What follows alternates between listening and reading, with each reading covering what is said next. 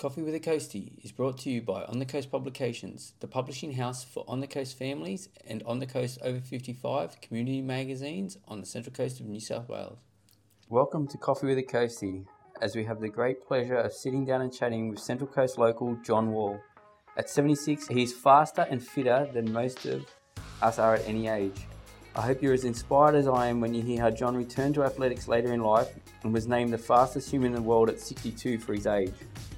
John now wants nothing more than to inspire both young and old through his story, the benefits of exercise, and keeping a young mind. I feel very grateful to have been given the opportunity to sit down and chat with John about his amazing journey. Welcome, John. Thank you. Thank you very much, Luke. Nice to be with you. Very much the same. It's very much reciprocated, John. You originally got into athletics when you were younger. At what age was this? And uh, was it really just to make yourself more attractive to a teenage crush at the time?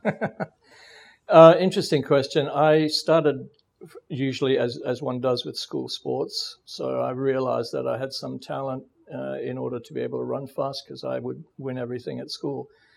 And then later on, as I grew up and got into senior school, I realized that um, there were some certain avenues that I could use to then make myself more appealing to this particular girl that I happened to like. And she was um, the girlfriend at the time of the school's leading athletics champion.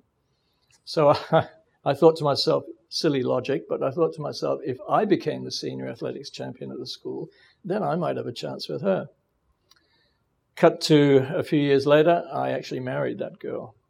So, wow. so uh, yes, and I did become the school athletics champion. Um, and I'm not sure whether that made any difference, but yeah, that's how that happened. That was my early part of that. So you don't really know if it made any difference, but it, it definitely helped. Yeah, I don't even know whether it helped. It was just the magic of the moment, and you know, when you're up there getting all these trophies and yeah. you know everyone's applauding you, there's a there's a energy to that. So maybe it maybe it appealed to her. That sounds cool. From what I understand, your athletics career was going well when you were younger, and then he became unwell with tuberculosis and didn't return to athletics, and instead ended up in the film industry. Had you already been involved in the film industry, or was that something that you uh, you did transitioned into, and how did that transition occur? Um, I started in the film industry when I was probably 18 or 19 years old by chance. I was um, in China at the time. I was in a gym working on a trampoline, and a gentleman came in and said, "Hey, do you mind if I have a go on the trampoline?" So I, I look. I'm 19. I'm looking down at this slightly older guy and thinking to myself, "You've got to be very careful. Trampolines are very dangerous." So anyway, he got up and did, the, did these amazing things. He bounded up and did somersaults and did everything, and, and I was just gobsmacked. So when he hopped off, I said to him, "Wow, that is absolutely amazing." I said, "My name's John Wall. What's yours?" And he said, Oh, my name's Loren Janes. I'm here to make a movie. So when I was in the army, it's another story, but when I was in the army, uh, I was asked to look after a, all the weapons uh, for an action movie that was made by a French company. And uh, that's how I got into, into the movie business. But I said to this gentleman, wow, look, yes, I speak fluent Chinese. Uh, if that's a help for you, because this was in China, um, let me let me be of some assistance to you. So anyway, that sort of catapulted me catapulted me right into the the mainstream American movie making world for 20th Century Fox, and I was working with one of the greatest directors of all time, Robert Wise, who was an Academy Award winning director, very very fine gentleman. Really, really nice guy. He was sort of a mentor to me, even though I was meant to be uh, his assistant director and it worked uh, beautifully. I, I worked on this assignment for nine months, and it really sort of uh, leapfrogged me into the movie world in Australia. And I came here and got into the business, and then was in the business for about forty odd years. Were you still doing athletics at the time? no, there no. There was a crossover point. Um, you you raised the issue of tuberculosis. That, uh, as you know, is a is a major thoracic uh, virus that virtually eats your lungs out. And Back in the day, if you the survival rate for someone with tuberculosis was next to nothing, uh, and you you had to if you survived it, you invariably had to go to a sanitarium. Hence the name sanitarium. for mm-hmm. health foods and everything. Mm-hmm. Which is, by the way, is a great company. They make some great products, which I even use to this day. But um, it's sort of brought me to a place where I realized that in order for me to survive and get through this, no one was really going to help me other than the medical side of things. My headspace, my own thoughts about what I was either A, going to go downhill or B, going to start to climb back up. Yeah. And I think when you are in a position where things have happened to you that are not particularly productive or sometimes tragic, takes a lot to be able to focus again and to say to yourself, okay, I can do this. I can overcome. Because there's a point at which you realize that no one really is going to help you unless you can help you. So basically, that's how I, I started in the athletics world because I, I started to get back into training. I started to get back into athletics. And I'd run in um, before I got tuberculosis. I had um, I'd been reasonably good in, in track and field, but after athletic after uh, tuberculosis, I couldn't run for two years, mm-hmm. and I had to sleep with my bed on an incline because I got thrombosis in both my legs. So I had to wear, you know, those big corseted like uh, stockings. Uh, stockings, yeah, exactly, with a suspender belt and sleep with my bed on an incline for two years plus take 42 pills a day, which were like horse pills. They were like the size of a yeah. 10 cent piece. I had to take 42 of those a day. So it was a pretty, very interesting Intense. time to have to get over. But I did get over it. And um, two years later, after that experience, I ran the fastest time in Australia for the 100 meters. So I was sort of like, yes, okay, you can do this. You can overcome these adversities. And that's helped me a lot through life. There was light. Mm. We'll jump back to your um, to your film career just for a little bit. Mm-hmm. Um, I, have read you work with some you work with some great people and on some wonderful projects, doing films, documentaries, television series. Um, as you've mentioned to me, um, you are, I believe, globally the manager for the Beyond Group. Mm. Um, what uh, what other roles did you do within within the film industry, um, and what did you enjoy most about it before you before you finished? Um, definitely the people that I've worked with. Uh, and that is either they were in Hollywood, because I worked a lot in Hollywood, uh, or whether it was in Australia, working with some of the top actors and top directors and top producers. And um, Australia has a, a great deal of talent, and it's used regularly by the Americans and international film community. There's, you know, back in the day, American Film Company would come to Australia, and because I had a bit of a reputation, the management would always say, "Oh, you got to go and see John Wall because you know he's he's switched on to everything here and he knows everything and he's like you. He speaks like an American, you know." and uh, so I was sort of concerted or drawn into the American uh, movie making scene. So I worked on a lot of uh, interesting films and television series. Back in the day, names wouldn't mean anything now, but there were science and technology programs. Um, a program called The Evil Touch and which was sort of like a little horror TV series. Um, Battlestar Galactica, which was another one. McCloud, another one. Well, a lot of programs for for Universal, but met some great people, and that's the thing I think I would take out of the industry. That we, I found that um, it's it's like you, Luke. You you resonate with people, and you know, like people meet like people, and, and that's why I think we get on very well because you're an amazingly uh, gravitous person that, that helps people absorb their own identity and makes them realize that there is value to what they've done. And I think you've done that for Thank me. You. But um, yeah, so I, working with people, the biggest thing. Some of the greats, some of the great actors, uh, some who are no longer with us. In fact, I actually was responsible for filling a bath for Chips Rafferty now, that name will mean very little to you, but he was one of Australia's. It might mean something to others. Oh, yeah. It was one of Australia's great movie legends, Chips yeah. Rafferty. He was a great Aussie larrikin. John Meillon, I worked with John. A lot of interesting how people. How did you end up filling a bath for him? Well, I was a, I was a grip. Uh, grip when I first came to Australia, there were no jobs as an assistant director, so I took it from the level down. So yeah. I was a group, which meant that I was in set construction and all those things. And my set construction manager said to me, "Look, we need a bath film for for uh, for him. get down and get it filled up. So go and get boiling water, fill it up, put it in, make sure it's not too hot, not too cold, because mm-hmm. Chips doesn't like it too hot and doesn't like it too cold. And Chips Rafferty was like almost like his television uh, image. He was, yeah, mate, yeah, be right, mate. I said, the water okay for you, Mr. Rafferty? Yeah, mate. So he was a very much a beautiful, uh, natured person. And, and this is what I found with a lot of people in the movie business. They're really, really nice people. And they're great to work with. And I learned so much from them from all levels, from the lowest actors uh, or inexperienced actors through to the ones that are making millions of dollars.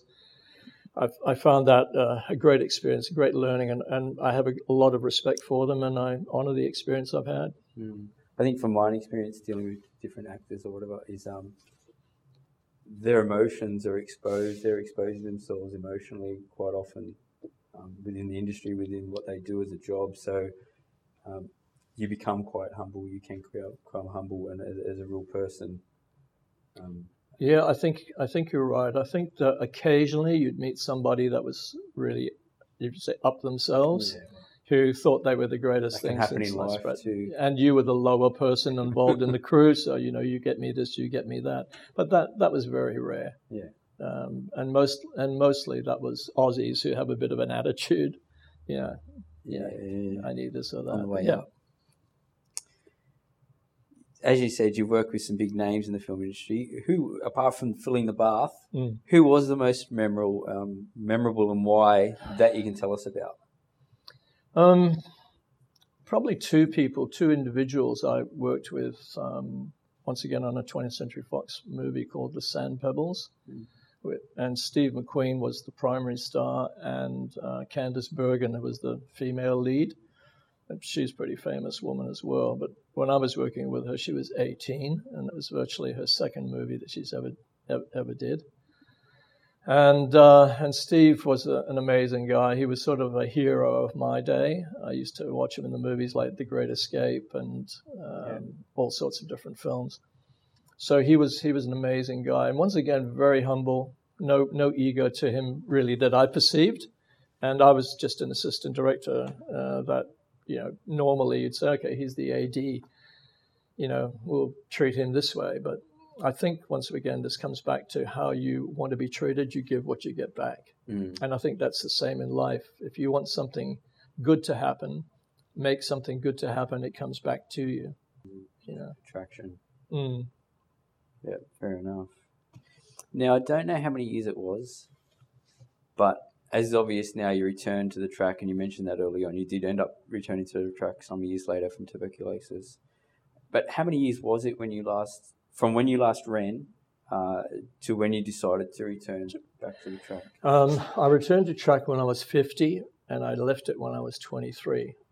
Took 27 so, years. So it's a lot of years uh, where I was working you know, full out and flat out in the movie business with no time to you know, scratch myself literally. Was, that. was there an exercise routine in that period of time? Did you actually do any sort of exercise, any uh, sort of health? Other than getting up and being at work at six every morning for months on end and finishing at 10 or 11 o'clock at night for months and months and months and months uh, that was a pretty much strong fitness. So looking after your health was not part of that regime. Um, other too, than other than not do, not doing drugs and not doing alcohol, uh, not yeah. smoking, I did none of those, uh, which was very unusual back in the day in the movie Within business. That industry. It was very much prolific then, but uh, it wasn't something that never interested me. I, I I really get a great thrill of just looking at the sky in the morning and saying, "Wow, what a beautiful day," because that's our gift. That's what we have and if we don't recognize it and we don't see it, then we miss a lot of what's happening that's good in our lives. It's a gift to be able to realize that too, because that's not necessarily the default for many people to be able to see that as the gift. I think we need. To, I think we need to be able to listen to the simple things in life and not get caught up in the media hype of what's happening in the world. There's a lot of negativity that, that is circulated. In fact, one of the former presidents, whose name won't be mentioned, who everyone will know, said that there's a lot of uh, media hype and a lot of false media. And this tends to be not whether it's false or not is irrelevant. It's whether you switch it on mm. in the morning if you turn on the news in the morning, the chances are you'll get a bad news story. if I had my way, we would have a segment within every news program that says, and now for the good news. Because I think we need to balance that up. We are not balanced in terms of the images that we are seeing through a television screen about wars and what's happening to, you know, people, you know, killing people and doing all sorts of terrible things. We never get any good side to this story. There isn't a good story to it.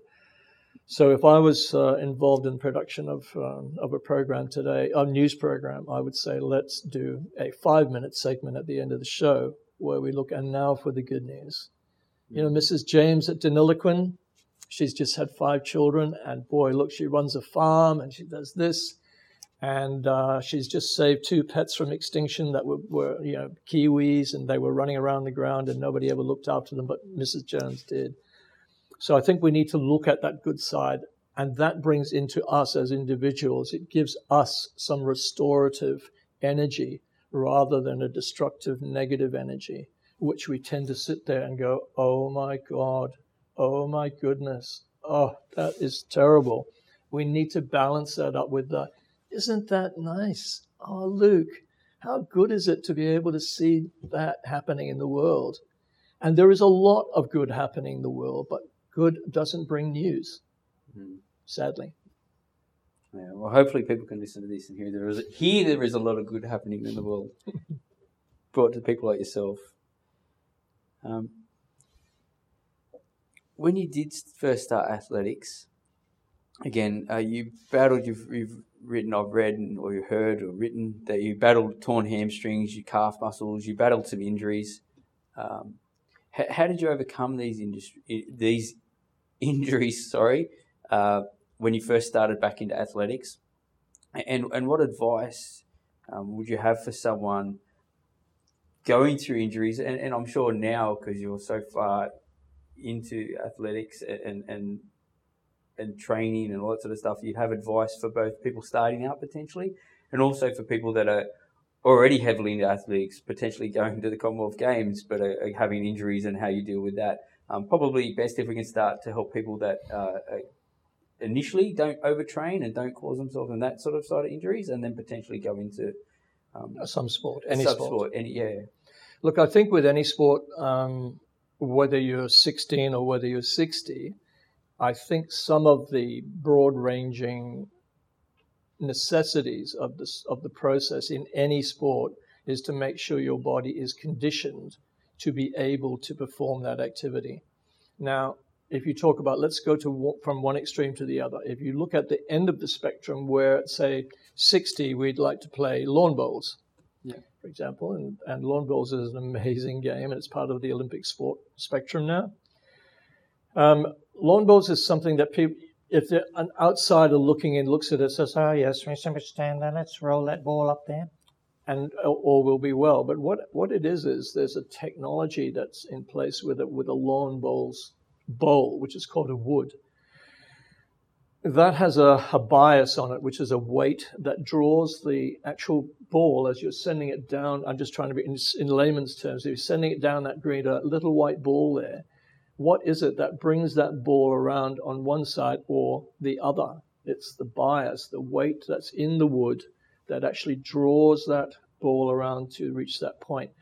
But in order to do that, somebody has to take that wood in their hands or that ball and slowly roll it towards that ball with the objective of being as close as possible to that white little ball, which I think is either in, in Australia, I think it's called a kitty, jack, but, thought, no. but it's called a jack in most other countries. So um, it's about, on that extreme, it's about being able to bend down to be able to pick up that wood. And I know there are devices these days that allow you to pick that ball up without actually bending over.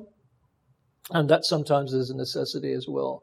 But there's a degree of preparation in any sport that makes you able to perform that activity to the best of your ability without injury. And I think that's an important thing. On the in the beginning scale, let's say for your seven year old playing footy for the first time and you're you're out there with your dad screaming at the end of the football field, go Johnny, go, yes, kill him, you know. So all these different things that you hear from parents, which is all part of that excitement. Now, Johnny also, believe it or not, even though they're young, they, they're not uh, defenseless. They can actually be injured as well. And so it's how we take that group, and there's some very, very good uh, coaches that work with the children, with younger children, that actually then coach them into how to exercise, how to limber up, how to do their dynamic warm up as opposed to a static warm up, and so on. So there are a range of people and environments today. You ask the question, how do we overcome these things? How do we work with this to make ourselves able to perform anything we do from walking down to the shops or from playing a sport? It's about working with the people that can help us, the physiotherapists, the healers, the so on. So that's an important fact. And as you get more advanced in the sporting world, uh, and as I did uh, when I was 50 and I kept getting hammy injuries and so on, we started to then work with strength conditioning people, the experts in strength conditioning. And, and that's actually one of my fortes now is strength conditioning for all sorts of sports from soccer through to rugby league and yeah. so on. But it's about knowing these people and, and to having a network around you. And now my athletes that I work with, that I coach, they are part of that supportive network and they utilize that network in order to maintain their physical capability. Yeah, right. There you go. So basically, from, from self to others. Vitally important. I think you, um, with with with athletics in particular, if you're looking at athletics, which is the, my uh, my pet uh, sport, Athletics is one of these strange things. You have these different categories of people. There are the throwers, right? whether you're, once again, 16 or 60. And once you go, obviously, once you get in past 30, you're considered to be a master. Now, that means that once you reach 30, you are now considered to be actually old, yeah. which is quite a scary topic when you think about it. So those 30 odd year olds, 40, 50, 60 year olds, they have to get out and do what they want to do for their sport. So they have to know what can they do to ensure that they are able to A, throw that javelin, B, put that shot put, run 100 meters or run 1,000 meters or 3,000 meters. It's about training. It's about working with people who know how to get you there. And I think that's one, I guess, one of the secrets is to find the right people mm. to help you. And I think that's the same in, in life. You know, people yeah. such as yourself, Luke, who works in the media and so on, your, your uh, forte is to connect with these people to enable them to have a voice for what they, they're trying to achieve or what they're trying to inspire others to achieve. Yeah, uh, most definitely. everyone I spoke to is um, is reaching out to others, and and no one ever does it alone. But sometimes we don't know who to reach out to. Yeah. And here I think lies the danger on the coast. We tend to segregate ourselves from the older generation. And that I think is extremely sad because the older generation have an enormous amount of wisdom, have an enormous amount of experience and love of life to be able to, to help others, but it's very low utilization, very low, low utilization um, there needs to be a, a, bigger voice for the retiree community, for the for the aging community, the seniors. They need to have a voice to be able to express their personal needs in this world and to be heard, because most of them are not heard, and they sit quietly in their homes, saying to themselves, "Gee, I'm this age now. I'm pretty much over the hill." Mm. And therein lies the danger, because there is when there is no voice for that particular side of the community, we, th- that side of the community gets left behind and almost forgotten.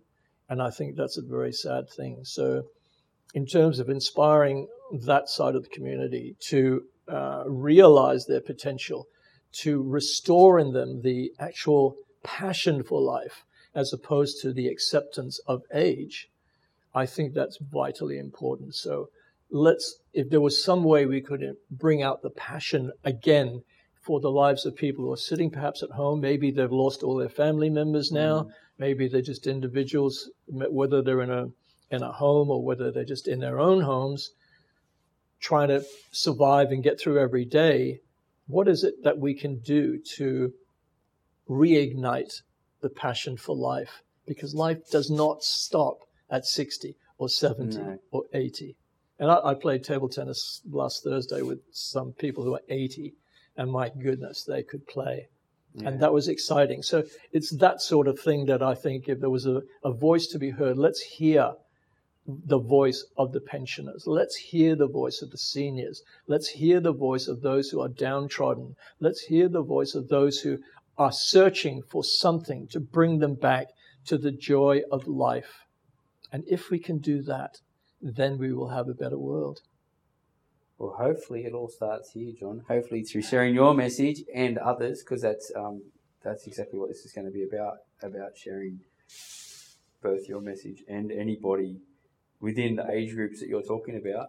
Um, the plan that we'll be doing younger as well, but hopefully through doing both younger and the senior, um, they do combine, and there is energy from both that, that flourish and do exactly what you said. Um, Definitely. Um, so that's one of the goals with sitting down and speaking to you and, and creating this podcast. To be honest. I think if I can just say this, that the uh, the benefit that can be drawn from the younger community working with the older community, that's something that really, in my opinion, has not been uh, optimized. There's still yeah, the young well. and the old, and and I I would be really wonderful to see them yeah, energizing each other and, and formulating. platform, we've mm. sort of mm. got ideas around that. So great. Let's see where that goes. Yeah. oh, do. I can I congratulate you on what you're doing because I think this is a a format and a magazine that really is now starting to unearth the actual passion of life for the older community, yet Hopefully. still recognizes that the younger ones can actually be in there helping, but they don't really know how to help mm. because they've been trained to say, oh, that's oldie. My parents are old now. Mm. They're old, yeah, but we're groovers. We're out grooving, right? But the oldies are over there. They're snoring. They're, you know, they're falling asleep while they're watching the telly. So I think once we start to maybe engage in both of those age demographics, once we start to engage them and bring about that joint passion, that energy that the youth have with the experience that the older ones have, and just salt and pepper a little bit of that same energy yeah. back there and some of that knowledge back the other side, I think we're going to really have something that's very special. Yeah, well, let's see how we go. Let's see how we go. It's very interesting that you've gone down that path with the conversation. Um, so we were we we're, we're going to jump back a little bit though, back to, to the injuries, um, and and just a bit on your journey. So you went from if you if you read about you, you went from injuries or just you know, overcoming those initial injuries to at the age of 62 in 2009, I believe, becoming the fastest human in the world for your age. And correct me if I'm wrong, but running 100 meters in 11.97 seconds, uh, a speed that many people wouldn't do at 30 or 29 or whatever that is. Um, how, how, what was that journey? Uh, I think it's important to look at the age demographic and what it means to do that. Most people don't really have a concept of what it's like to run 100 meters. Yeah. Because most people just sit on the sidelines and, and just watch what people are doing. But in order to train for that, in order to bring the human body to a place at that age, at 60 or 70, or because now at 76, I'm still ranked as the fastest human being in the world for the 60 meter run, the 100 meter run, and the 200 meter run. Now, that um, means that as an individual, you have to say to yourself, okay, in order to do that, what do I have to bring to the table? And can anybody else do it? Mm. And my answer is yes, Anybody can do it, but it does involve an enormous amount of hard work, physical and mental. You have to be strong mentally, you have to be strong physically, and that then involves every day of the week you are doing something. You are working enormously hard from gym sessions to hydro sessions to recovery sessions to physio sessions to massage sessions to every, everything. The whole sphere of human performance comes into play. And to be able to uh, run 11.97 for the 100 meters then, and I also held the fastest 200 meter time at that time as well, 24.97. That's a pretty amazing, pretty amazing time. So mm. much so that I was I was um, appointed as the ambassador for the World Masters Games which was a great honor for me. I was really appreciative of that. So I traveled around Australia doing a lot of public speaking in regard to that, and it allowed me to see um, the excitement being in the presence of somebody who had done it. Um, that excitement really generated other activity within it. Then inspired others to say, "Wow, I'd like to do that. Mm, yeah. Now, liking to do something and wanting to do something is two different things, as we know. Mm. Um, if you like to do something and that's the thought in your thought process, it's almost certain that you you probably won't be able to achieve it. You have to want to do it in your heart, and it, the passion and the fire that comes from it to drive you towards achieving something that you want to do. Now, why do certain people do this and why do others just do other things? There's almost no answer for it. Mm-hmm. It's either in your system and you have to get it out, or it's not. Fortunately for me, I, I consider it a privilege that I've been able to do it. Yeah. And was it, was it have you done right? prior to you becoming the fastest minute, what, 62 for your age, uh, was it who who was it? Was it an Australian that had that title? American. It was an American Americans. that had that title. And what was their speed? the Americans the Americans are very um, and have always been um, leaders in the world. Yeah. Um, the fact that at 76 I was the became the fastest in the world over those three sprint events yeah. was amazing because and it was the only motivation for me. I didn't go out intending to break the, the fastest times in the world. I, yeah. That was not my intention. My intention was to go out and run as fast as I could. Uh-huh for my club, which is Mingara. And that was the objective. So I was really driven and focused on doing that. The fact that the fast times came was a big surprise to me. I, I, I wasn't expecting it at all. And, uh, and to see the Americans who are primary, the primary uh, leaders of that group, and there's also Puerto Ricans that are running very well, and the Russians are running very well as, as well. Yeah. So to be able to have if anything, the reason I got excited about was to see the Australian flag That's at right. the top of that list, Thank as opposed to the Americans. So I, it's been such a long time before an Australians actually had that flag up there, yeah. and that brought me a lot of uh, satisfaction. Yes, and thank you as an Australian. You're welcome in uh, January 2022 this year, at the age of 75, you've, I think you've just mentioned them. We'll mm. run through. You held three world records um, for your age group. What were the records, uh, and what and who do you contribute your success to at this age? Apart um, from yourself and obviously your own, as you pointed out, your massive amount of effort uh, and experience. Yeah, um, the times that I ran uh, at 76 or 75, which was in January, um, was in the high 13s, the high 20s, and the uh, mid to high 8s for the 60 meters. Now, those times for this age are pretty awesome. Mm. And to get there, you have to have a lot of different experiences and a lot of valuable input from a few people including my physio. My uh, one of my primary physios is a gentleman by the name of Peter Peachy, and he's a, a neuromuscular expert that works on that aspect of my body. Then there's a um, a lady, very gracious and uh, clever, gifted woman, um, Vinya Androniakis. She's a Greek woman. And she works specifically as a um, muscle release release expert, so she uses acupressure and acupuncture or dry needling as they call it these days. And that's her forte, and she's absolutely brilliant at it. Um, I also work with a chiropractor, um, Chris Becker from uh, Central Coast Chiropractic here at Longevity Chiropractic. Another brilliant uh, person who deals at manipulation of the spine and so on to keep to keep you in shape. So it's about, especially as you're getting older, it gets harder, and that mm. will be if those people who are reading this article say, "Oh yes, I know what that feels like to mm. bend down and try and do my shoelaces up," yeah. you know, and there's nothing wrong with that. It's about being clever enough and smart enough. I find myself in that using the adage, "It's not um, how hard you train; it's how smart you train." Yeah.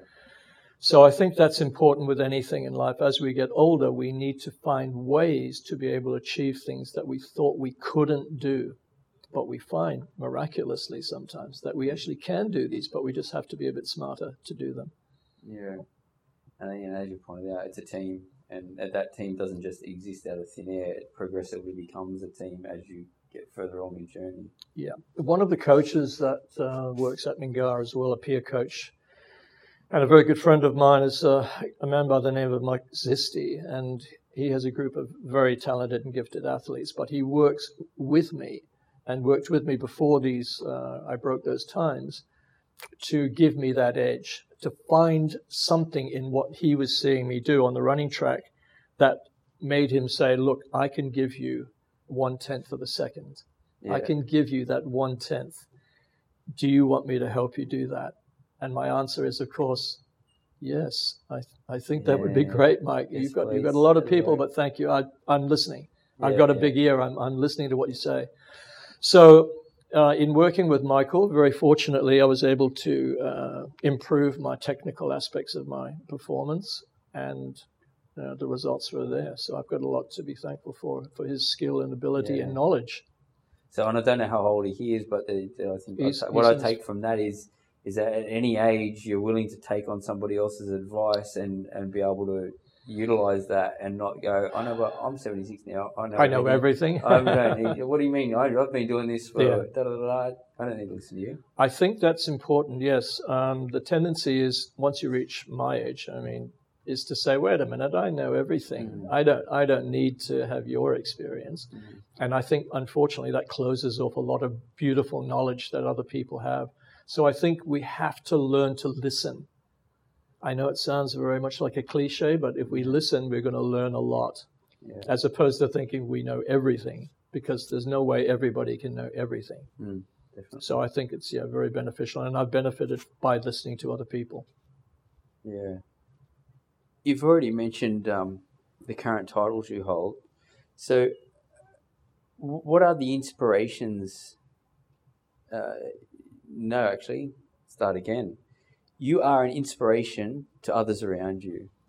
Um, throughout your life, though, who is it that has been an inspiration to you? And in what way have they inspired you? Are you referring to athletics or are you referring to life in general? You know what?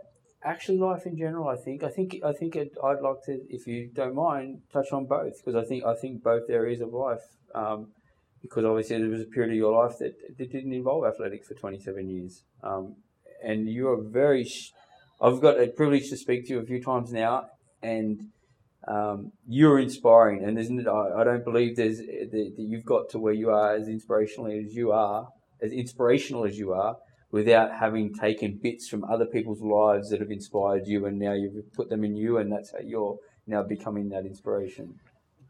That's a good question. Um, I have to say that my mother and father were the people that inspired me most. Yeah. My children, uh, who are now fully grown men, are the ones that also inspire me to keep going. And I think that sense of inspiration is something that you gather from a number of sources. Those are the primary ones I've just mentioned, mm. but there are others. I watch I watch a young uh, Connor Bond, who's one of the top young juniors coming through the ranks, coached by Mick Zisti, who's just come back from the World Junior Athletics Championships in Colombia he's an inspiration to watch and to connect with him on his young level. He's a 19 year old athlete, uh, and I coach some 19 year olds. Um, to feel their energy and their enthusiasm for improvement. And this is why athletics, in particular the sprint world, is so interesting in that the success or failure can be in hundredths of a second. Mm. Hundredths of a second. It's just an absolute fraction. So when these people are around you and you feel their energy, I would spend all day at an athletics track if I had the time to do it. Because there's so much positive energy that, that exists. It's almost like a magnetic field yeah. of, of human energy of the right kind. And to watch the young people working through that and coming through that, I think is truly inspirational to me. Keeps you young. Mm, well, yeah, definitely. Yeah. Sometimes keeps me old. Worn out. Which brings to the next bit and, and question. Um, you said we can keep healthy as an aging demographic by doing simple things. Uh, can you share some in some detail what those simple things are that you feel that we can do?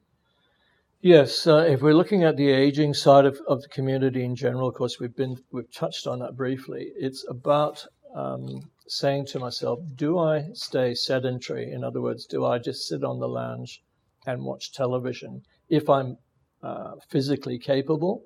Uh, obviously, if I'm disabled in some form, then we have to make allowances for that in ourselves, and we then have to get the support network required to assist you through that process. But if you are uh, a physically capable person, or physically abled person, and you're sitting at home, you have a choice. You can actually become sedentary and live your life that way. Or you can start to say, what can I do? What can I do that's simple? And that might be as simple as I, have spoken to people at, at great length. I say, if you want to do something for exercise and you've never done anything, go for a walk for one hour at the end of the day or at the beginning of the day. Yeah. Don't go out in the rain. Don't run along the pavements and pound the pavements if you're capable to, of doing that because that creates extreme loading through the joints, through your knees, your ankles, your hips. Right? Uh, there's not one person I think that I know in the aging demographic that hasn't had some problem with the hip. They've either had hip replacements, knee replacements, and so on. So I think uh, it's about taking everything step by step, starting slowly and building upon that. So, but never really going beyond that. Yes, yes, I do work out at the gym. Yes, I train hard but that's not for everybody. What is for everybody is the ability to just have a very simple exercise program that allows you to then stay and maintain your health. Because maintaining our physical condition, there was somebody who mentioned me once many years ago said, You're very body conscious, John. Mm. To my answer to that was, Yes, I am very body conscious because this body, our bodies, have to carry us for this journey, however long that journey is. And if you look at a long queue of people heading up into the sky, at some stage you start right at the back of that queue, but then eventually you're getting close to making that climb into the clouds. And in order to help us negate that for as long as possible and to live a positive, uh, active life with love and with generosity of spirit then I think we have to start simple. We have to just learn to go for a walk in the afternoon. It might be at the local oval. If you've got a dog, walk your dog. Do something that's simple every single day, a little bit of something. So if you give your, in your 24 hour day, even if you give one hour to something that's very simple that helps you to be mobile and to maintain some form of flexibility, then I strongly suggest that you do it. There are, of course, very, very simple exercises that you can do in your own home or in a community environment, which are very, very valuable uh, parts of the community health experience, uh, where you can do very simple exercises, but it's a matter of doing it every single day. Not doing it once and then two weeks later you do it again, because the body doesn't handle that very well. The body is used to repetition and once it once it understands itself and that that repetition comes in, it then builds on that, and that then builds to a better better physical condition and then a better life as a consequence. So you are an advocate of the slowly, slowly catching monkey. Well, that and and also um, twenty minutes a day rather than an hour three times a week. Do something every day, yeah. just a little bit of something every day, and yeah. that's whether you're 30, 40, or 50 yeah. 60, 70, 80. Um, you've just got to do something. You want to maintain your body. You've got to, it's like a car. You do not get a car and put it in the driveway and hope in six months you can start it up and it'll all go mm-hmm. like like clockwork. Doesn't happen. You have to just start looking after that car. Mm. And essentially, this is the vehicle that's going to carry us for the next 10 years, five years, 20 years, depending on our age at the moment. Yeah. So uh, I think we have to learn to to maintain ourselves and look after ourselves. Be kind to each other. Be kind to ourselves, uh, and get through life as best you can because life is not that easy. No, but we, but with the help of people, uh, many that, that are many out there who who help and work with the community services. Uh, their job is to really make sure that we get everybody to the end of the line as healthy and happily as possible and that is the best way to go through life. Mm. We're very grateful that they exist and choose to do their job. Yeah. I've heard you say in an interview, is back to um, this young part, uh, that we should stay young in ourselves, in our thoughts, in our minds, and in everything we do. It makes me think of a saying, as you think, so shall you become. What do you personally think and do to stay young in your mind? In your body, we've covered exercise. Yeah. So potentially in your mind, because you did say, I remember you actually in an interview, I think, if I remember correctly, you said something about staying young, young thoughts, staying young in the mind with young thoughts. The process of uh, rejuvenation has been something that's been centuries old, centuries old. There's an old Irish story about a uh, person who lived in the in the valleys, and he wanted to live forever because he fell in love with this beautiful Irish colleen. and the his this old man said to him, "If you want to live forever, you have to go out to that island over there. That's the island of eternity.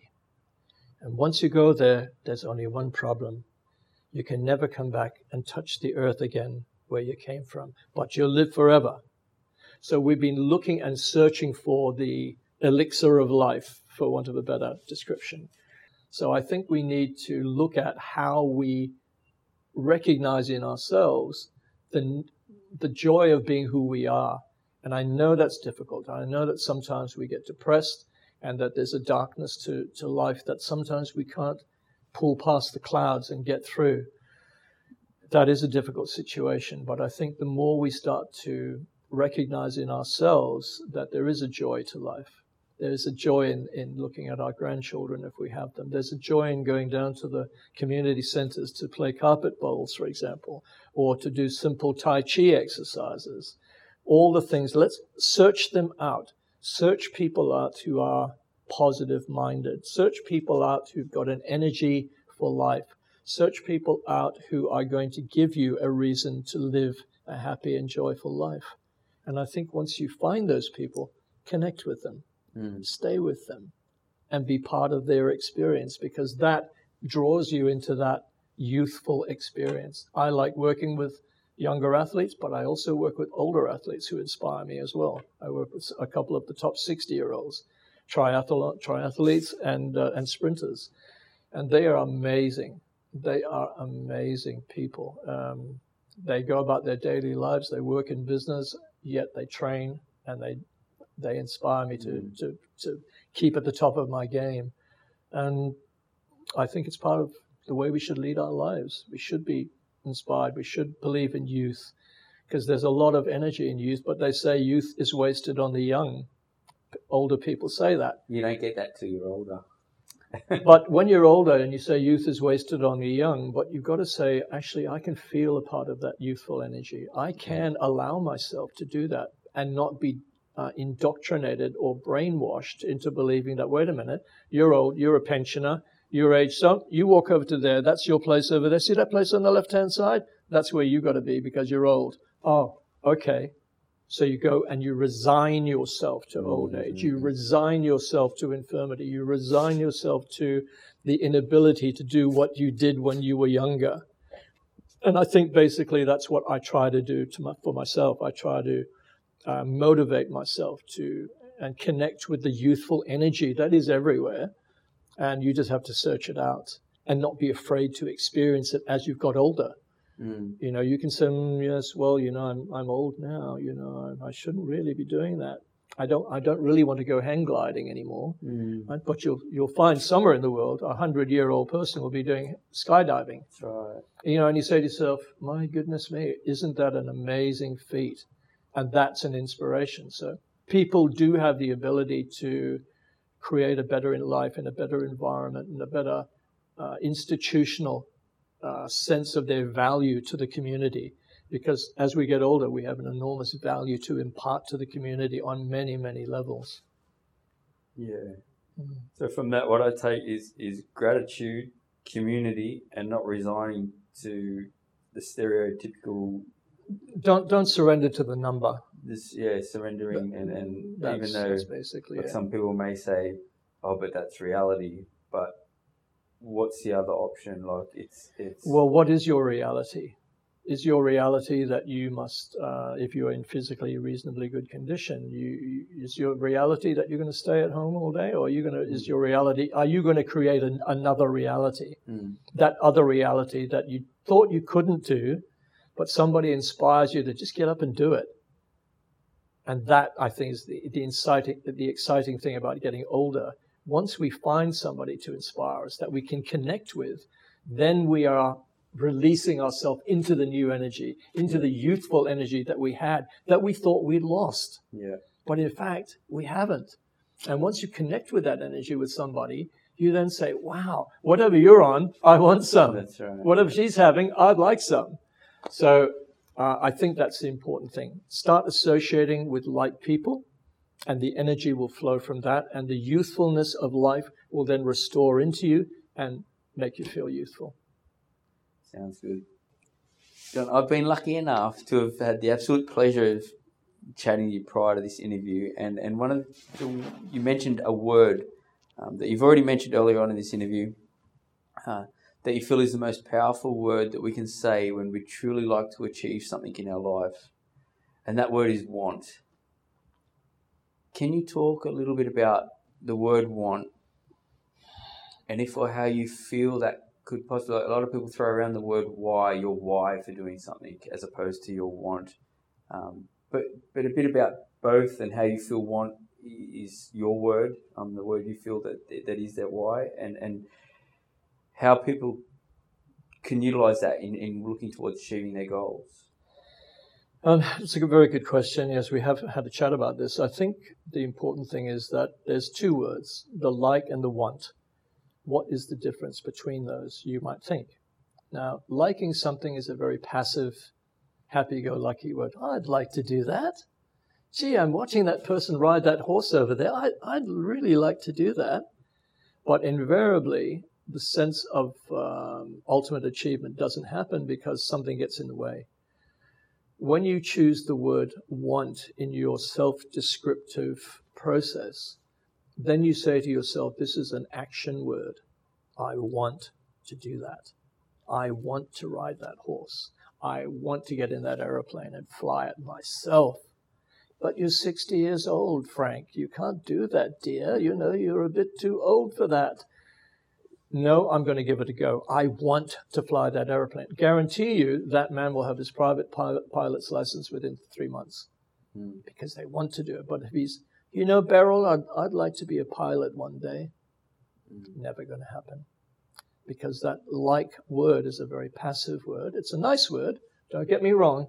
Liking something is a very nice attribute to have. If mm. you can like hmm. somebody, I like you. Yeah. I like you. Thank you. Yeah. so I think that's a very, very uh, emotionally empowering word, liking to do it. But the real strength comes from wanting it. Because when you want it, you change the dynamic of what's actually happening through your brain. And that want then focuses the brain onto achieving that goal. Even though subconsciously you may not be aware of it, once you program the I want concept into your brain, then the brain then takes you to that place, even though you're not even thinking about it. You'll be traveling along and you'll see something and say, oh, you know, that's what I wanted to do for five years and I've never done it. I want that. You'll go for it and you will achieve it. But you very rarely will achieve something just by liking it. It's a nice thing to do. It's nice to be liked. Yeah. You know, if we could all be liked, do you like me? Yes. Do I like you? Yes, of course I do. You're a fine, upstanding young man. But do you want to do you want to be the best journalist in the world? Do you want to make an impact with the the media experience that you have that will actually gravitate the world to say, let's read this, let's see this, let's hear this. This man knows what he's doing. You will do it if you want to do it. And you will be one of the great journalists of all time. But you have to want to do it just liking it. Gee, I'd like to. Be, I'd like to be a good journalist. I'd like. I'd like to do a nice story here and doing that. You can do that, but if you want to do it, there's no mountain you can't climb. I've interviewed some amazing people in the course of my my career. One of them is Major General Edgar Mitchell, uh, Edgar Mitchell, who was the Apollo 14 moon astronaut who walked on the moon. Mm. And we talked about uh, the business of wanting and, and liking and the concept of ultimate achievement. And I said to him, When did you actually decide that you wanted to become an astronaut? And he said, Well, John, I wanted to be a fighter pilot. I wanted to be a fighter pilot. And guess what? I became a fighter pilot. And then when they were starting to schedule flights and talk about going to the moon, I wanted to fly to the moon. And guess what? He did. It wasn't just liking the concept of it, it was the want, the fire in the belly. We talk about it with athletics. Have you got that fire in the belly? Have you got that passion to achieve something? And I think that is all down to that spiraling thing that brings you down to that one word I want to achieve it. And then you will. Have you, in the conversations you've had with people around that want, have you ever discovered their why? Like, say, because there is this whole, I don't know if it's out there, there's a whole why the reason why you're actually wanting to choose it. and if that's strong enough, that will create your want as well, potentially. Like, they potentially work hand in hand. Why? So in some of these, yeah, their, their reason for why they're doing it. Okay, why is a really good word because sometimes life as John Lennon once said, life is what happens to you while you're busy making other plans. Yeah. So what is it that we are, you know, thinking about that we say, hmm, gee, why did I do that? Why why do I want to hmm. do this? What's the question? What's the underlying fact that takes us to either the liking or the wanting of something? That's a very good question because in life we we get drawn through many, many experiences. If we live long enough, we have so many different multiplicity of experiences, not only just in our own small uh, microcosm of environment, but on a bigger scale on the world level.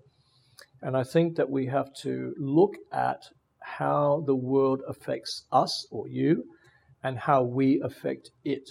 Now, the chances are, if you're sitting down watching the television and something's happening in, in a foreign country, in Ukraine or New Guinea or South Africa or wherever, the chances are we will sit in our lounge rooms and say, but there's nothing I can do about that.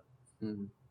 Right? So, but there's also someone sitting in another room somewhere across the other side of the world who will say, I want to do something about that. I want to do something about that. Yeah. And that question then will then create the impetus for the success of that thought. And that person, like Sir Bob Geldof, who I went to school with, Bob wanted to get uh, Band Aid. He wanted to raise money for the starving people in Africa. Now, sitting in his lounge room, what would Bob say? Gee, there's people starving in Africa, kids starving in Africa. What do I do about it?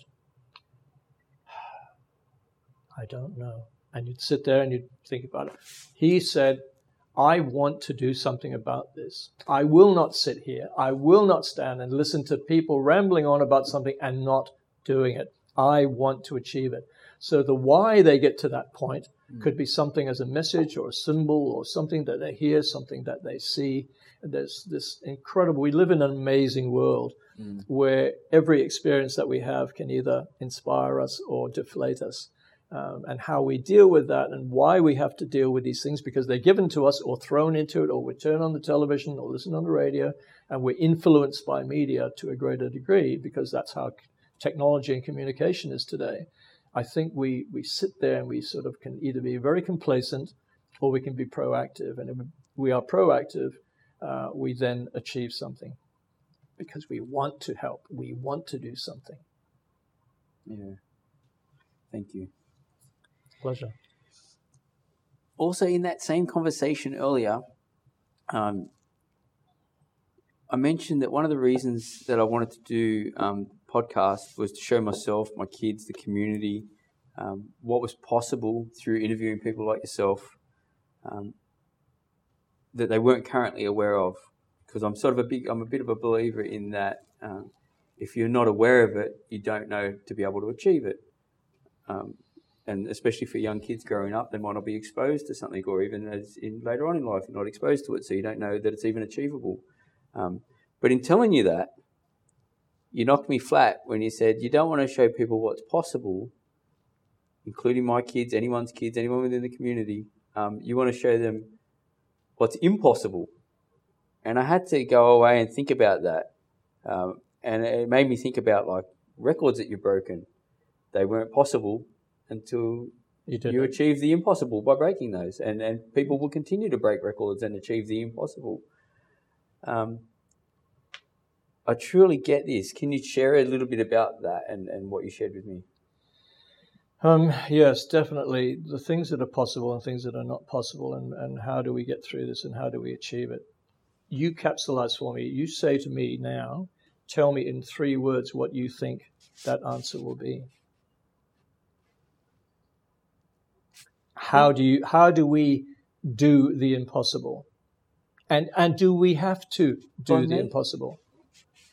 I think we continue as a as as a human race, as just in general, we are continually doing what was once seen impossible.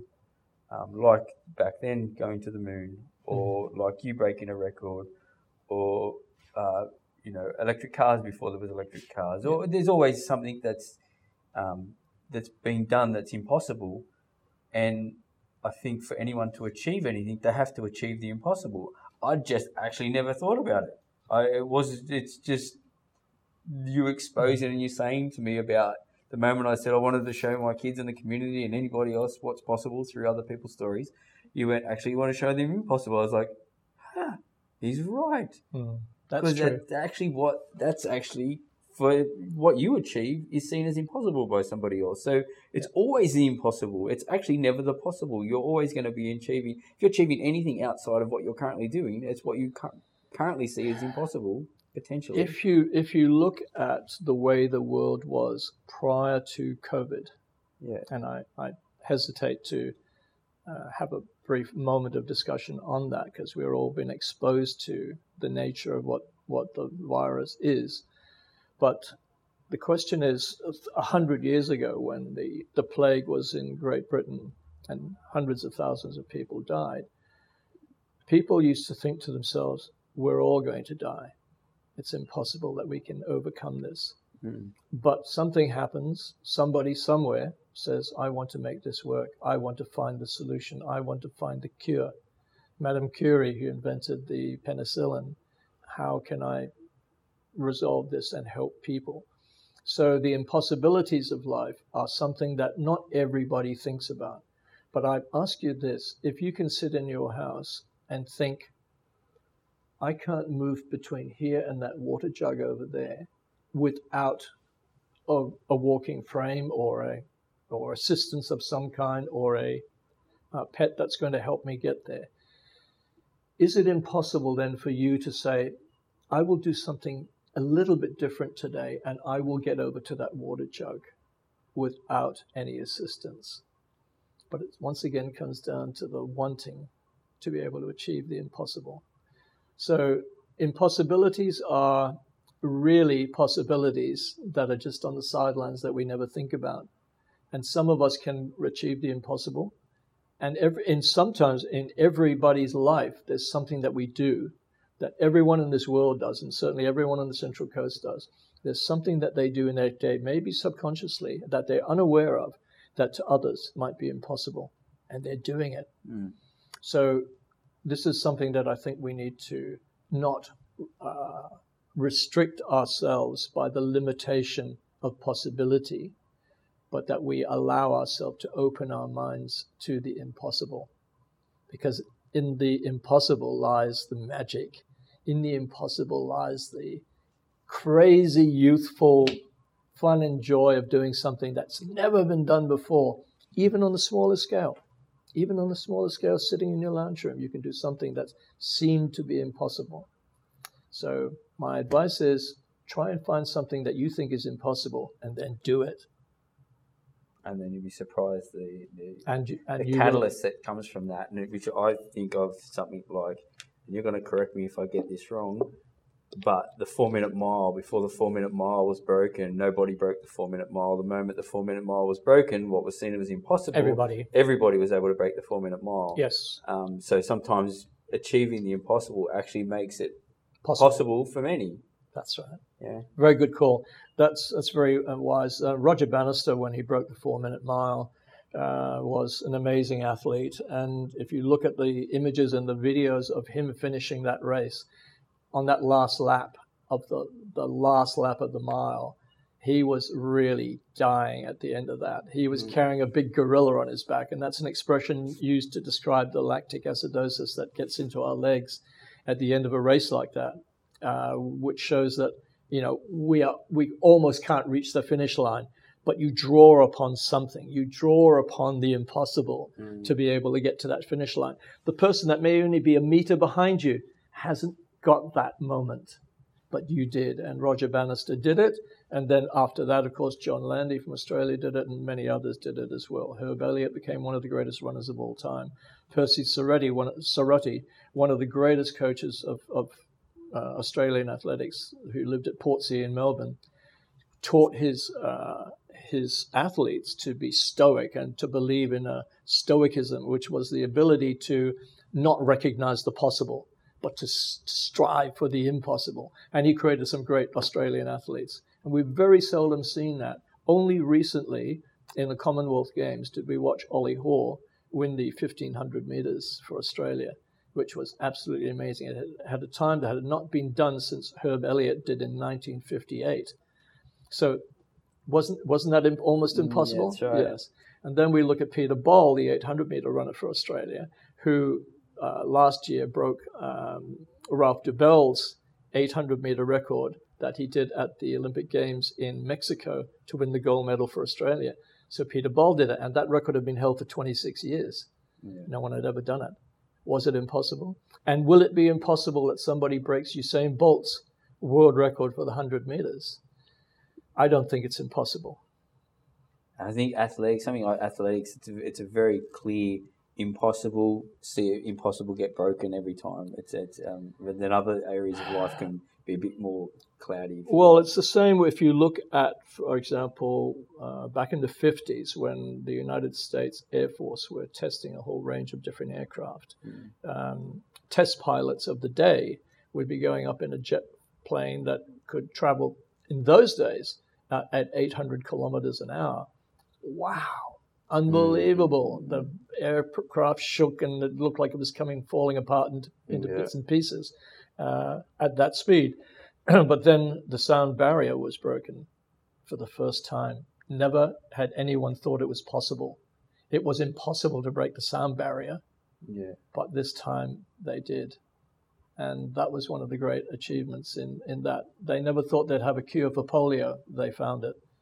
So that became the impossible was achievable. So the vitality and the energy of the impossible is such a tonic. Yeah, yeah. And and I think just exposing that and being aware of consciously aware of those moments that impossible, possible, possible, possible, to be able to yeah. let people know that the impossible is possible. Now we'll jump back now to, to present time or almost present time, um, as you pointed out just before COVID hit, you were the chair on the board of the Australian Indoor Athletics, and unbeknownst to me, uh, lobbied the government to build Australia's first international athletics centre right here on the Central Coast, uh, just out at, you'll correct me if I'm wrong, near Hamlyn Terrace there somewhere. Um, can you tell us a little bit about this? And uh, can we? Do you reckon we're ever going to get an international athletics centre on the on the Central Coast? Um, the Central Coast is an amazing place to live. Let me start by saying that. Uh, it has a number of really brilliant, talented, and gifted athletes of all ages. But that's not necessarily the reason why an indoor athletics center becomes a vital part of the community uh, spectrum. An indoor athletics center is more than just athletics. Uh, depending on its design, it can be a source of community involvement, it can be a source of community exercise. It's not just for elite athletes, it's for everyone in the community to utilize. As we are reaching, for example, we hear in the weather, the Weather Bureau, the Department of Meteorology, will talk to you about El Nino and El Nina and how that's going to be bringing more of the rain that we've experienced, more of the floods that we've experienced, more of the bad weather. Winters are going to be colder, and so on and so forth. You know, they're the harbingers yeah. of doom, in a sense. But having coming back to indoor athletics center, if we had one on the Central Coast, one of two things will happen. One, when those weather conditions uh, activate, we would just go into the indoor athletic centers instead of running in the outdoors. Yeah.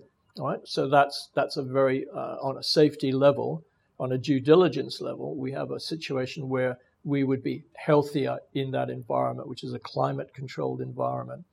The other thing is, of course, from an international point of view, all over the world, indoor athletic centers exist. In the United States, there's some 300 indoor athletic centers. In Britain, in Europe, all over the world, Asia, there are so many different indoor athletic centers. And it's so much so that it is part of the World Indoor Athletics Series, World Championship Indoor Athletics Series. So there's a tourism aspect too. If we had one of these on the Central Coast, the tourism that would be generated from it, people coming, athletes coming to world competitions here on the Central Coast, would increase the influx of people by 20 or 30, 40,000 people once or twice a year. And also, throughout the year, you've got athletes that will come from all over Australia to compete here on the Central Coast and to train here for Olympic Games, for World Championships right now, at the moment, you'll find that athletes who are at the top level of, of our sport, uh, the sport of athletics, they need to go overseas in our winter to be in the summer yeah. in Europe, right? So, because we don't have a facility here to keep them warm and train them. Right? So they've got to go overseas. Now, if they do that, they have to be really, really top notch. The average runner, the average person, the average person running or training or jogging down the street has nowhere to go they have to stay at home, or they can just just people just say, mm, yeah, okay, they haven't got anywhere to train. So our objective, the Australian Indoor Athletics uh, Group, uh, objective is to bring this centre to Central Coast and to incorporate in it everything that the community needs to be safe in a safe environment and to help them achieve their performances and to help the younger athletes achieve greatness on the international field and that's why we wanted to build it. But yes, uh, COVID came along. Prior to COVID, we tried our hardest to uh, put together a board of, of, very talented and gifted people, um, but the political spectrum at the time saw no uh, value in bringing the money to the table for this com- great community project. Um, if I was to hunt out there and find somebody who was a philanthropist who said, "Look, um, I've got a spare, you know, 20 cents. Is that all? I'll, give, I'll give it to you to, uh, to help build a, build a facility, then definitely we would build it. So I've, I've always followed the adage uh, build it and they will come. When you build it, no one has ever seen anything like that in Australia. We yeah. don't have one. So um, there's a, there've been a temporary, there have been temporary indoor athletic centres built in, in centers, but they get torn up and you never see them again. Yeah. So this is a fully fledged, self-inclusive, uh, indoor international center, and you've seen from the images that it's just absolutely yeah, amazing. Yeah, I did too. I'd imagine that also, like you say, if they've got to go over to overseas Europe. to Europe or whatever Europe during, or America. during our winter, mm. um, there'd be some limit to the amount of people that can afford to do that sort of thing too. So we'd be limiting the amount of athletes that could That's potentially right. get to that level purely because they can't afford to get to that level. And that is one of the reasons why Australians, Australia's athletic prowess has diminished over the years. And I say diminished, I don't say it's been extinguished, but it's diminished. And um, any of the coaching peers that I've had discussions with, we always talk about, especially when we're freezing cold at the athletics track and thinking, and the sun goes down. Yeah, and you're sitting there and you're freezing, freezing your toes off um, we've all said, gee, wouldn't it be great to have the indoor athletic center here? So I'm still hopeful. I, I you know, I want to get it made. Yeah, I want to. So how that process goes into place, and we've talked about the, you know, the liking of the idea and the wanting of the idea. Um, how that then generates to becoming part of the, the landscape. And we walk out and said this huge building there and that's the indoor athletic center for the Central Coast. Yeah. That would be the greatest thing I think for this part of the world. Mm-hmm. We live in a really gifted environment here with the ocean five seconds away from us. Uh, we've got we've got beautiful environment, beautiful country, beautiful everything. Um, and talented, gifted people who could use it, and those who want to achieve some of that energy uh, could use it and go and watch these great athletes at work and play. Plus, the center would have physios, the center would have a hydro pool, the center would have everything for therapy and the body maintenance yeah. would all exist in the center. Doesn't exist today. Mm. So it's almost a no-brainer. Why don't we have it? You know, we asked this question. You mm. asked this mm. question a minute ago. The whys and the yeah. wants and so on. Um, all these questions need to be answered, and uh, definitely, I would I want to see that center built. Now, how that happens is not necessarily up to me. It's up to others to see that same vision yeah. and want the same thing. That have more weight, more power, more voice yeah. to be heard. Yeah. So, is it something that you're still slowly chipping away at? Like it's not. It's all the time. Yeah. Yeah. All the time, talking to people, uh, keeping it bubbling under the surface. Yeah, yeah don't let it. Don't let yeah, it not going to let the fire get extinguished. Yeah, yeah. Not don't let the candle burn down too much. No. Um, oh, and and the more we the more we do that, the more we we have these little mi- micro discussions about the value of it. I think ultimately. Um, it, I, I know a couple of very, very powerful philanthropists on the mm. Central Coast. One in particular who's actually a friend of mine. Um, I haven't asked him to come forward with some some uh, you know financial assistant to yeah. do it. But uh, once again, it's it's about knowing that it's the possibilities are there. What does a project like that cost? It ranges. It ranges. The very simplest form of it is to have a factory shed where you put an indoor center, uh, indoor track around it, and away you go. One option is put a lid on Mingara. Yeah. Well, no, not even that. Oh, no, Mingara is a is a beautiful track. It's yeah. a very uh, fast surface, uh, and a great tribute to Mingara that they were able to engineer it and to, to put things in place there. Yeah. Um, the object of an indoor center is not to do a Mingara, for example, or any of the tracks in Newcastle or anywhere else in Australia. Yeah. It's not to do them out of business. It's about to become it's it's about becoming an adjunct to it so that it benefits the community. If we are serious, if the powers that be, politically or otherwise, uh, and at the level at council and so on, if their, their objectives are genuinely to empower and inspire the community at large, then somebody from those organizations need to stand up and say, I want what you want. Mm. I want to give the community something that will stand as a lifelong reflection of the power and the wonder that we experience here. To achieve. Yep. Yeah. Well, fingers crossed. That brings me to my last question, John, which is devastating. We continue to talk later at some point. But what advice do you have for someone who did or didn't do something when they were younger? Obviously, you had the benefit of you know muscle memory, or there's some sort of mm. that sort of stuff going on from, from earlier on in life. Um, but also for people that think they're too they're too old now to start. We touched on that before, like oh, you know, I'm 60. That's for someone that's younger or whatever that mm. may be. Um, what advice do you have for someone that to give it a go again, or just to give it a go for the first time? And it doesn't matter if it's athletics, it doesn't matter yeah. what it is. But I must admit, it's probably more around making sure that they can achieve a healthy, active lifestyle. Okay, let's just backtrack for a second to something we haven't touched on, and that's the educational system, where uh, there is a concept of if you do not have a degree, you will not be successful in the business world. You must have a degree. But there are too many instances in the world in which we live, not only in this country, but around the world, of people who have never passed year nine or year 10 at school and have become some of the greatest business minds in the world. So we tend to categorize somebody's brilliance by the piece of paper that they're able to engineer for themselves in a scholastic environment. It's not always the case. Sometimes you've got to be somebody who wants to roll their sleeves up and get out there and just do it. I want to achieve it. And wants to achieve something. I want to be a top electrician. I want to have my own business. Guess what? They will. Mm. I want to be the best chippy, the best carpenter. I want to have a business that employs 20 people. I want that, they will.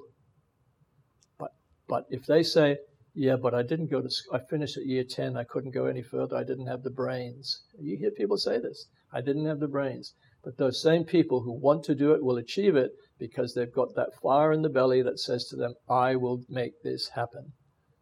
And I think that's part of the excitement of uh, life itself. You have to want to make it happen mm.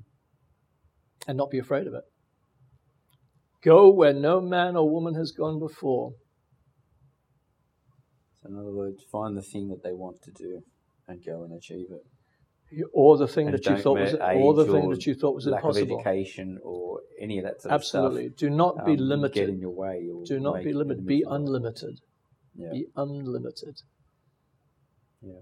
Don't let don't Thank let just the possibilities affect you. Be unlimited and go for it. Go for it. Don't be afraid. It's a big world out there, and there's millions of people who want to help you if you just ask. Some people are afraid to ask for help. And that comes tragically in various instances where people tend to be unable to survive in this world with, with mental health issues because they've, they've said, I can't ask that person. I can't confide in that person that I'm actually feeling the way I'm feeling. I, I can't do something because I'm feeling so inhibited. I feel so inappropriate. I feel so uneducated. I, I'm not going to be able to do this those are the people that need to actually open themselves to say to their friends or their close relatives that they need to open up to them and say, I, I was afraid to ask you this question, but I'm actually not really feeling the best. I'm not really feeling good about myself. What can you do to help me? Is there anything you can do to help me? Can you guide me? Can you give me a bit of advice? Can you open a door for me so I can see the way clearer so that the sky becomes blue again instead of dark? um, that I think is where we need to be. We need to be open. We need to be unafraid to seek out those things that used to terrify us, that used to scare us. And once we can do that, once we can look at, for example, a beautiful bird that's sitting out in this conversation, a eastern rosella in the tree, as we're sitting in this comfortable environment for this interview, when you can see that and take the time to see it, then you will appreciate some of the finer and beautiful things of life. Thank you, John. My pleasure. My pleasure, Luke. Well, it's, it's been amazing, inspiring, everything all wrapped in one, speaking to you, John. I truly hope that many out there hearing John inspires you to think younger, create that dream of doing what was once thought impossible. I would like to thank John for your time today. It's been an absolute pleasure and hopefully we get to see you out on the running track for many more years to come. Thank, you, Luke. I greatly appreciate it. And uh, you know, as as I said in the, in the interview, you're you're an engineer of the of the rightfulness of this process that we all go through in life. And uh, my respect to you and my appreciation for your abilities and that of Tansy, who um, you're engineering something and creating something that I think is such a valuable um, attribute to this community in which we all live. Thank you, John. Thanks. My pleasure.